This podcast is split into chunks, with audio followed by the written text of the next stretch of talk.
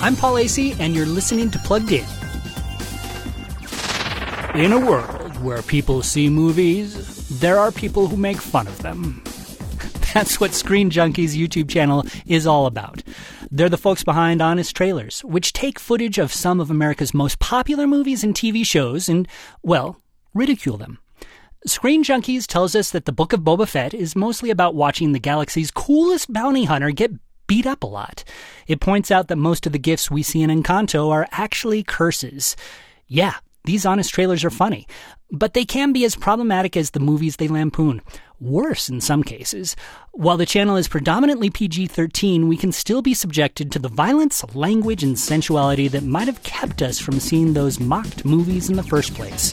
For more truly honest YouTube reviews, go to pluggedin.com slash radio. I'm Paul Asay for Focus on the Family's Plugged In.